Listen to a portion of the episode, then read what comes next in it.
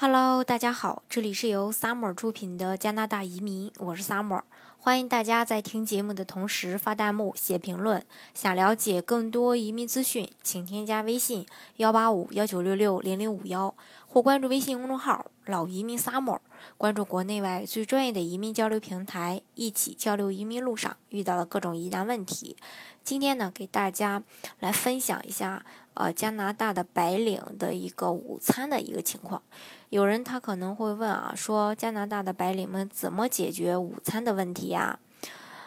确实是，这个吃饭呢是大事儿，吃不饱没有办法工作，更没有办法干革命。其实呢，在加拿大呀，它有一个这种呃年度午餐的这么一种文化，嗯，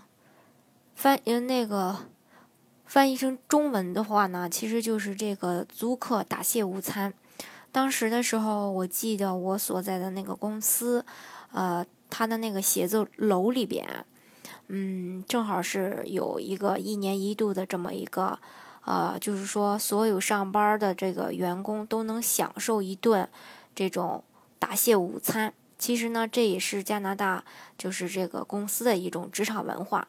嗯，既是写字楼的。呃，楼主对各位公司的一个感谢，也是各公司机构员工互相认识交流的一个非常难得的机会。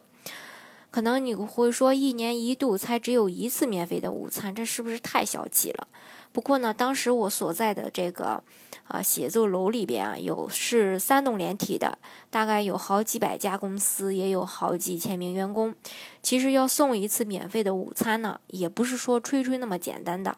跟朋友聊天的时候呢，啊，也跟他们聊到过，说他们所在的公司呢，也是只有一年一度的这么一种哦免费的午餐，有的呢还特意选在这个圣诞新年这样的一个特殊的节日，一箭双雕。所以说一年一度也好，姑且吧，受之欢喜，千万不要指望天天有免费的这个午餐。当时我们所在的那个。啊，楼下到这个呃免费午餐的这个时间啊，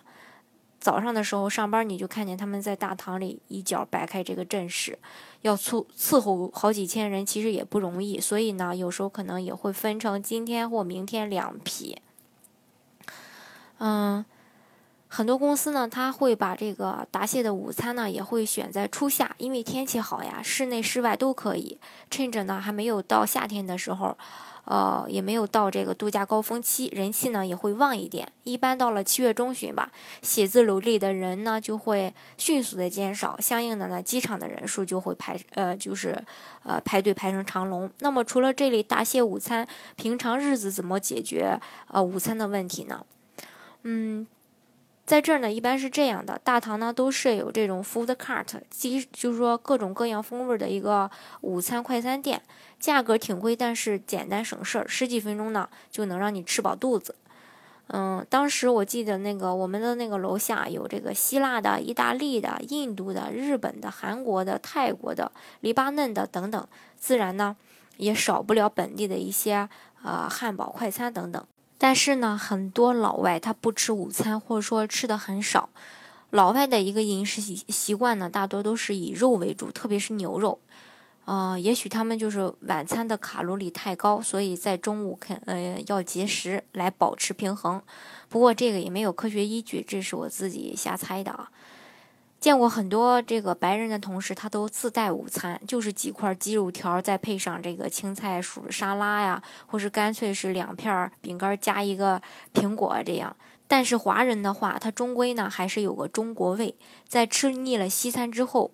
呃，一般呢都会恢复再吃中餐。这样的话就得自己带了。公司的这个午餐间也有微波炉、咖啡机和烧水壶，也有糖、盐啊、胡椒粉啊等等这些调味料。